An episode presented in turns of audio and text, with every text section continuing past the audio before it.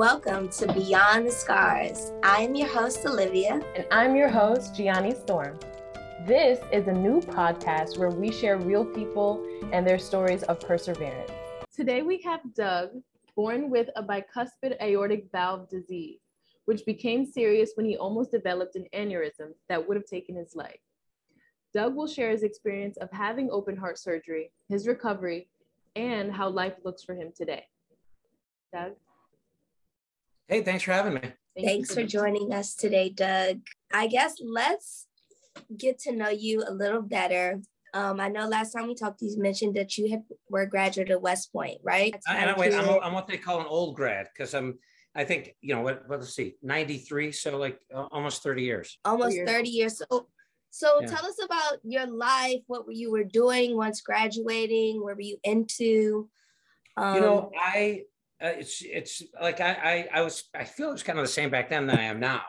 Um, you know, I grew up in Michigan, pretty you know, athlete, did a lot of different things. Went on to the academy, uh, did the four years there, which is great. Went into the army after that uh, as an artillery officer at Fort Carson, Colorado. Spent my five years doing what artillery officers do, and then got out and moved to the Chicago area. Now, uh, now I'm in Lending, just right outside Cary, with uh, my family. I grew up in Michigan. I graduated, so I am a Michigan fan when Army's not playing. Even though I didn't go there, I joke that Michigan was my safe school, and I take a lot of crap for that. Um, and then, yeah, I went from Michigan to the academy and ended up back here in the Chicagoland area uh, and I've been here for since 1998. But have stayed active. You know, played rugby uh, for many years. Uh, you know, martial arts, a lot of the things which, when as we talk about, you know, overcoming some of this stuff, you know, a lot of it is tied into that kind of lifestyle. So you did live a healthy lifestyle, like you mentioned. You know, I'm healthier after actually, right? Like I think sometimes you have an awakening. Uh, not that I don't eat like crap sometimes, but I think it's different, right? You know, and and I and I joke and it's frustrating. Like I just had an insurance physical this week for life insurance, and and you know, wow. aside from the issue I've got, like I'm healthier than ninety percent of the people, but you get judged by the actuaries for having an, a, a heart thing, and it's I joke with the insurance guys, and I'm like, you know, realistically, they know everything wrong with me. And mm-hmm. the, the the issue that I still with the valve, it's not like a chest grabber. You don't just keel over. And I'm like, I live healthy. Like all my numbers are good, yeah. you know, except for bad knees and some other stuff that the army gave me. You know, everything that a 51 year old guy would have, I, I'm I'm okay. But just because of the heart thing, it makes it more difficult. So. So, um, still at that time, um, you had you're an ex graduate. You graduated West Point, like you mentioned, you had an athletics um, lifestyle. You also mentioned that bicuspid aortic valve disease that's hereditary. It is. It you're born with it way more common in men. I'd never heard of it before. Uh, and I was lucky enough that I'm horrible about going to the doctor. And I tell people now, go to the doctor, don't miss an annual physical. Because for me, it was luck and timing. With all the poking and prodding and everything, and I deployed at one point. Luckily, it was a short deployment, but I deployed. And with all of the health check checks that I got in the army and at West Point, no one ever caught it. And and and I I think I had gone a couple years before going to the to the uh, the doctor, and finally I went. And you know, it's funny. I don't remember most of my doctor's names wow. up to Dr. Vavra, who was who was I got lucky. He heard an abnormality and was like, "Hey, go go to the cardiologist. I don't think you got to be worried about anything, but I want you to get checked out." Wow. And luckily enough, he was the one who caught it. I was completely asymptomatic, as most people are. The day I was going under surgery, the the resident who was listening to my heart kind of prepping me couldn't hear it so if i hadn't gone at that time hmm. there's a chance it wouldn't have gotten diagnosed and the aneurysm that i ended up having to get operated on would have gone undiagnosed and it's a very when you hear about people dying of a heart attack it's not always a heart attack it could be the aortic aneurysm dissecting which basically you your heart is pumping blood just into your chest cavity so and you die I could possibly have a bicuspid aortic. less likely in women you, wow. you double X's are much better than us XYs on that one. don't I don't know that we had a history of it. Wow. But and it's not it's weird. It's not something you should get necessarily checked on if unless there's a genetic propensity. All my I got all my kids checked. You just never know when the irregular sound might kick in and your doctor might say, "Hey, go get this checked out." And and you get lucky because when I actually went in and the aneurysm got diagnosed, it was the same thing. I hadn't learned my lesson Mm-hmm. And I blew off going to the cardiologist, which I was supposed to do annually. And then I was in a really stressful job. And I'm like, God, you know, I'm feeling like I'm huffing and puffing. I'm going to go get it checked out. He's like, Your heart's fine, but now you have an aneurysm. And that's when I started having to make decisions with respect to surgery. You're told at the cardiologist that you have an aneurysm. Right. I want to go directly to the day. What? How long ago was that, or how many years ago? Was it's about six years ago. Okay, six years. What time of the year was it? I went in in March, is when I went in for the surgery. And it's funny because I remember when we were talking previously, you know, it was literally after choosing to get the operation, it was like scheduling a dental appointment. They were like, when do you want to come in? And I was like, wow, I thought this would be like more like complex. Like it would be more like more detail. And, and granted, you have to leave them time to do a lot of prep. There's more prep than getting the wisdom tooth out. But it was very like matter of fact, which is really weird, but it actually in some ways puts you at ease because it wasn't like they were doing some experimental surgery. It's something that's done a lot. It's the heart, right? So you know, you're looking like uh, heart and lungs getting stopped, like it, it, it kind of freaks you out. But it was, it was very, and I had the choice too. They looked at it and they said, you're sort of at that borderline. In the event that you don't want to go under under the knife, we could monitor it, but it was like checkups every six months, and and I'm being on all kind of pharmaceuticals, eh, you know, to keep my pulse down and my and my blood pressure down because that would have put more stress on the aorta. Um, and that and the choice was either then go under the knife now or later. And I looked and I said, unless I have a health issue, something pre-existing that would prohibit it, I'm I'm I'm more inclined to do it early. And I did. And I actually was lucky with that because after the surgery, my my car my cardiothoracic surgeon was like, hey, you know, I know that we were kind of vacillating on whether we should do this, but your the wall of your aorta was thinner than we thought. And had you not done this, your level of risk would have been higher. It wasn't like a guaranteed, you know, gusher, but he's just like you, your your risk assessment was good because the unknown that was the unknown was in the wrong direction.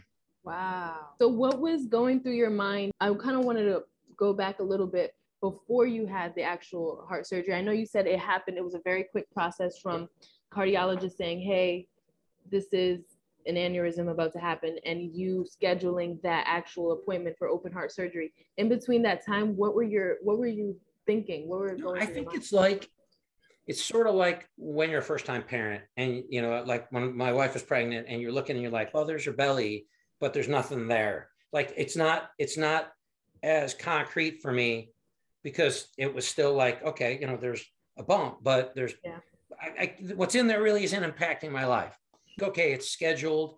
I, you know, I made either a mistake or, or you know, I did some research. So I looked at like what the fatality rates were, and I looked at like I went on YouTube and watched the the surgery being done, mm-hmm. which was good because you look and you say this is common enough issue that it's done often. And I was with yeah. an excellent cardiologist, but again, you always look and say, wow, like it could be something that is fatal. So there was this balance, but then I think unlike someone who either is hit with a, a quick a quick cardiac issue, right, where it's like, okay, you're going under the knife. Yeah. You know, it's one of those things where for me it was like, okay, the alternative would be constant worry and all that kind of stuff. So I was like, you know, at the end of the day, you don't want to leave your kids orphans and your wife a widow, but you look and say, if anything happens, I've I've gotten the insurance, I've done everything I can to take care of them. I'm not going to know, right? At the end of the day, either, you know, I'm somewhere else or I'm part of the universe again or mm-hmm. whatever you believe. For me, it wasn't going to be an issue. And I thought everyone was taken care of. I think, think in retrospect, I would have done a different engagement with my kids because I'm very pragmatic. It drives them crazy sometimes because this pragmatism, again, is all about like, hey, it's either I get it or what, you know, but all they know is daddy's going under the knife. And that was six years ago. So my oldest, who's 18, was 12.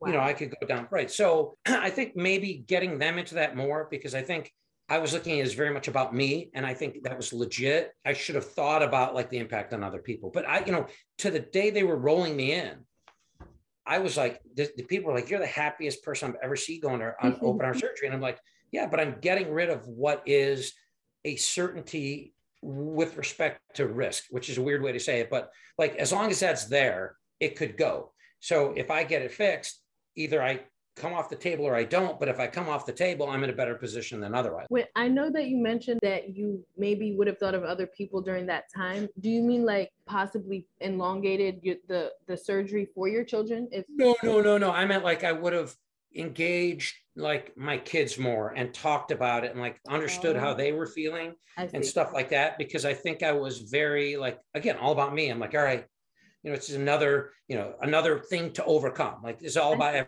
looking at it as another challenge. really came from the academy where you were consistently given adversity where you either overcame it or you didn't, and if you didn't, then you that you weren't at the right place. And i think having gone through that and knowing that there is a way to really overcome about anything is another part where you just you become very pragmatic and very in a problem solving thought process. And i don't want to say unemotional but you can pull the emotion out of decisions like that for yourself or for anyone else because you may have had to do that before. So i think i think that definitely helped. But again that's where i really i don't think i was really realizing the sphere around me how that how they might have been impacted. But i was happy. I was like hey i'm, I'm going in. I, I i i underestimated the recovery. Like the yeah. adversity wasn't the surgery. The adversity was like the recovery where you're like holy crap this is this is like the worst i've ever felt in my entire life. So you go into the surgery you don't you're obviously medication so they they knock you oh, out oh yeah general. They stop your heart and lungs and they like put you on a machine that makes your heart and lungs go. And then they you know basically it's it's it's sort of like plumbing right? Like they yeah. they cut out your aorta and then they put a, a, it almost feels like a fire hose but really small right? And they sew that in and they graft it. And because like an organ is a self-contained thing right? And it needs certain vascular well with with like a vein like like an aorta they can put it put non-living material in between it because both sides will be fed by capillaries and all that kind of stuff. So what I have is completely artificial. Like if you were to do like an X-ray or an echo, like you can see exactly where it is. Wow. But they did leave the valve in. So I have the the the joy of potentially going under the knife again, but it didn't make sense to take it out because the valve, even though it's not perfect, is better than what the alternatives would be. How long was the surgery? It was like six hours, I think. Like five, I was, it was a long. Like my wife was like, "Holy crap, that was like the worst waiting ever." I think from when the point where they where they were like count backwards, and you're like, "Ah, this one," and you're, you're like out in two seconds, to where I woke up in the ICU. You know, it's like it's probably six hours. You're getting out of being groggy and you're coming alert, right? Well, what you know what? The- I had never been under that kind of anesthesia. And it's like, like I've had like a colonoscopy where you're like, okay, well, that wasn't too bad. This, you wake up and you've got like the shivers and you're like, you feel terrible, like the oh worst oh ever, right? I've never felt sicker than that.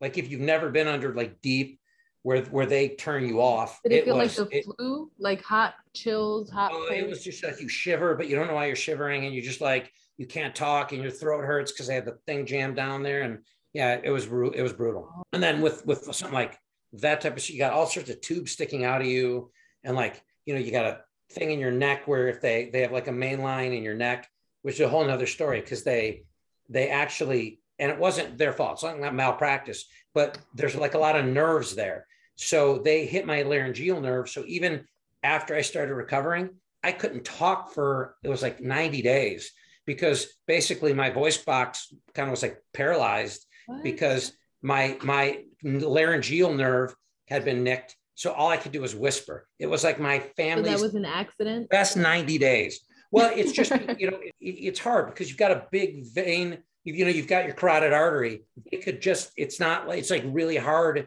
because so much is right here. So it wasn't like them making a mistake. It was just like how my body was put together and where that was. They just nicked it, but they weren't sure whether whether I would be able to talk again. Like, and I'm in sales. Like that's this, so that's dangerous. Wow. Yeah. Well, it was, and it was like I couldn't order food, right? Like in the hospital, I would order. They would want what, what I wanted that day, and I'm like couldn't order food right. So like part of the adversity was just like getting the fa- wrong food every day. Like it was terrible. you said you had to. How long? How long were you in the hospital after post surgery? So they let me go home early. So like I was right on it. Like after so you know, once you come out of all that stuff, even with two chest tubes, so you get like tubes that come in like under your rib cage and are up against your heart where it's draining fluid. So I had those up in my body cavity and you've got all kinds of things, but they're like, get up and walk around if you want. I I was like walking around with a walker by like the second day and they're like, dude, you, you need to chill out. But I was I was like doped up with a ton of like fentanyl and other great stuff at that point, right? You still the I still the remote at that point. So I felt pretty okay there. And there's you're sort of like adrenalized the whole time. So I was really jumping into it. But I think from the day I went in, I was in for four days in in, in the ICU and in recovery. And then, you know, some people stay longer, but I was just like, I'm ready to get home. I'm ready to like start. You could have stayed longer or um... I believe so. I think they would have given me another day but I was just like, I'm ready to go home. There's not much they can do. I mean, the thing is, it's there's total inflammation, right? Like your whole everything that they were dealing with, your heart and your lungs, everything's inflamed. But it's not like like a, a repetitive, like like a shoulder, right? If your shoulder gets worked on, your movement, like anytime you move, it could do something. So they have to mobilize it. But like they literally, you know, they sew you up and they put like three, it's almost like twist ties. So they hmm. like twist tie your rib cage together and then they sew it back up. Like I don't have much of a scar, but like you've got i can still feel where the twist ties were. There's not like once the tissue starts mending you heal the healing is re- relatively fast but just the inflammation like it takes a long time for you to feel like you can do anything but the rest i was amazed how fast that healed. It's like it's almost like a broken bone and a flesh wound.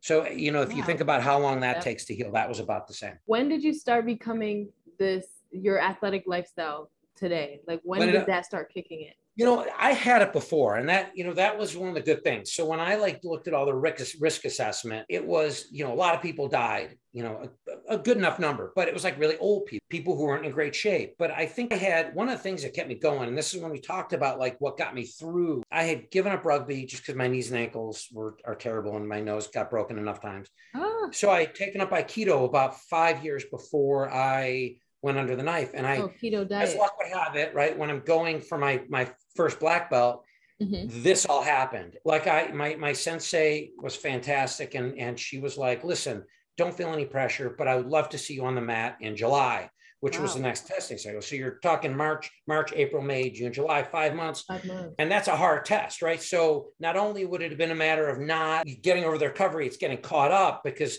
when people are training for that, you train a lot of hours. So I think, but in the back of my head saying, this doesn't matter, like having a goal and knowing like the same thing I saw at the academy, like I'm going to graduate from here. I'm going to get my ring. I'm going to, that same kind of thing to say, I'm going to get this belt. And it was, it was interesting because it was a big class testing and a couple of guys were like, I could not take it. When you're sitting here, like having had your chest cut open and mm-hmm. you're busting your butt to, to earn this. And, and I think that helped but it but recovery was tough. Like you know i i'm not one to i've got a pretty good pain tolerance and i had never been in that much pain and never felt like oh my god like i'm walking 10 feet and i can't breathe and all of that and just figuring out like when can you actually start doing stuff again and yeah. you know, going on the mat and having setbacks where you literally feel like your you know, your chest might rip open again. Did that um, like mentally do anything to you, or because you've had that training in the past, you were like, nope, get past this? I don't know if it's stupidity or or grit, but I was kind of like I was talking to my doctor, and and and they said, listen, you do what you can, like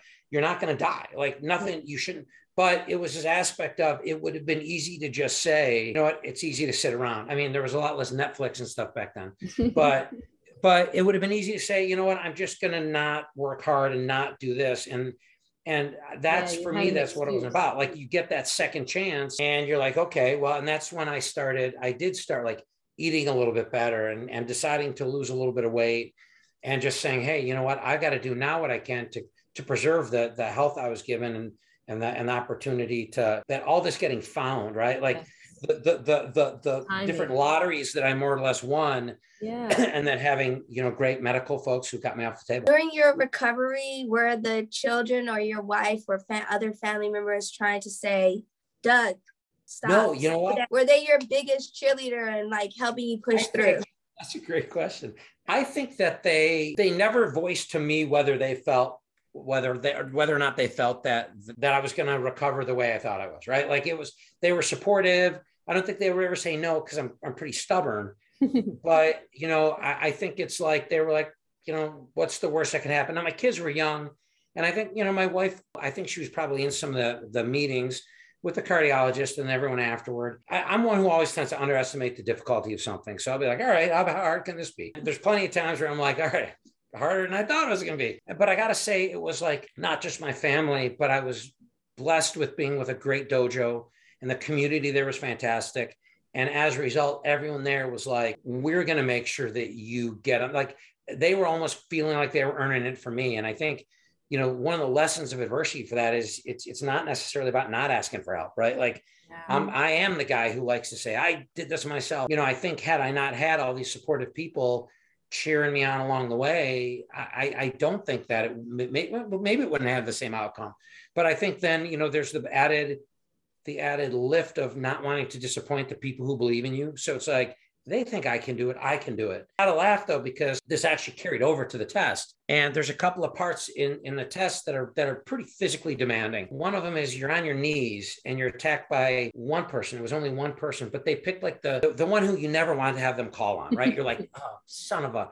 And they dragged it out, and I thought I was going to go down. I thought like I rarely mm-hmm. had been that tired. I, they pulled him over and they're like, you know, this guy just like had heart surgery. And my wife thought I was going to die, you know. And afterward, I talked to him, and a guy, he's a guy named Bruce. He's a great guy, and, and I was like, Bruce, man, what? And he's like, I wanted you to really, really feel like you earned that belt. So, you know, it even okay. carried over to the test, and I think they knew I wasn't, uh, I wasn't going to die, but surely felt like I was during that test.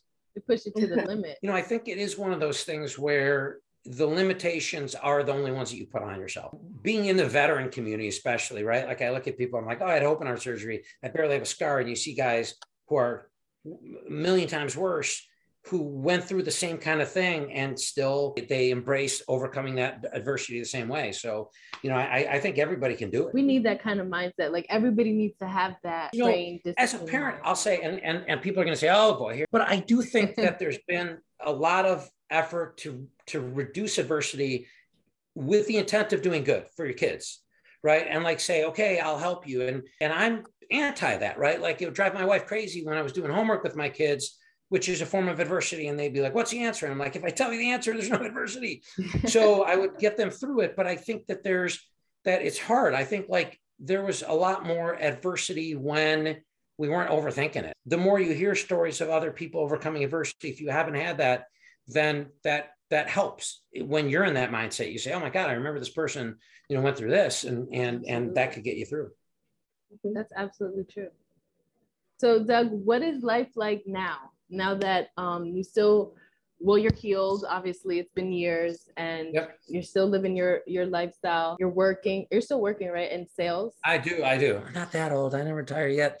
Um, i don't know if you switched careers or no yeah. you know what? I, I kind of work for myself but i think the the the overcoming that and and kind of embracing that you're only here for so long and you know anything could happen. Like anytime i hear about someone dying from an aortic rupture or an aortic dissection and there's a lot of, of, of famous people who have, right? Like it's, there's the old saying, like when you buy a car, right? Or the old, when you buy a certain kind of car, you notice it like all over the place. Like, God, I never noticed that many people drove, you know, Chevy Colorados. Every time I hear about someone dying and they say what it is, no one else hears it the same way. I'm like, oh, I was lucky. And I think that that with age has taken me to the point where I'm like, you can only die with so much money you know, there's a lot more to do out there and a lot more experience to ha- be had. And you got to embrace that and you got to go out and do everything you can. So, adversity is necessary? Yes. Oh, yeah. I think you can't reach your potential if there is an adversity, right? Like, I think it's a, it's a hard question, right? Because you look and you say, how much adversity is enough, right? And I look at all the time. I got my daughters at the Coast Guard Academy right now, and and I and you know I look at what she's going through with her basic training as an example as mine, and I look at them like it's not what I went through, but it's appropriately difficult, right? So I think like adversity that's appropriately difficult for where you are to be able to overcome something. But you know I'm going to geek out because Dune just came out. I was watching that, and they say fear's the mind killer in that movie in the book. oh yeah. And, and I think it is the case, right? Like it is. It's very much like that takes away your ability to even think through the adversity. Yes and then and then go past it like if you become really emotionally attached to it and it owns you then you might never get past it wow you make me feel like i um kind of have a new or should have a new perspective when it comes to adversity when it comes to awesome. challenges in my life so thank you you know what that. that if i could do that for you and your listeners man you know maybe i got to add another business like yeah. motivation speaker you should with the stash, you know, and the beard, I could that, that could be my trademark. Um, thank you so much, Doug. No, thank absolutely. This has been so much fun. Always remember, scars show toughness. That you've been through it, and you're still standing. Make sure to join us next time for another episode of Beyond the Scars.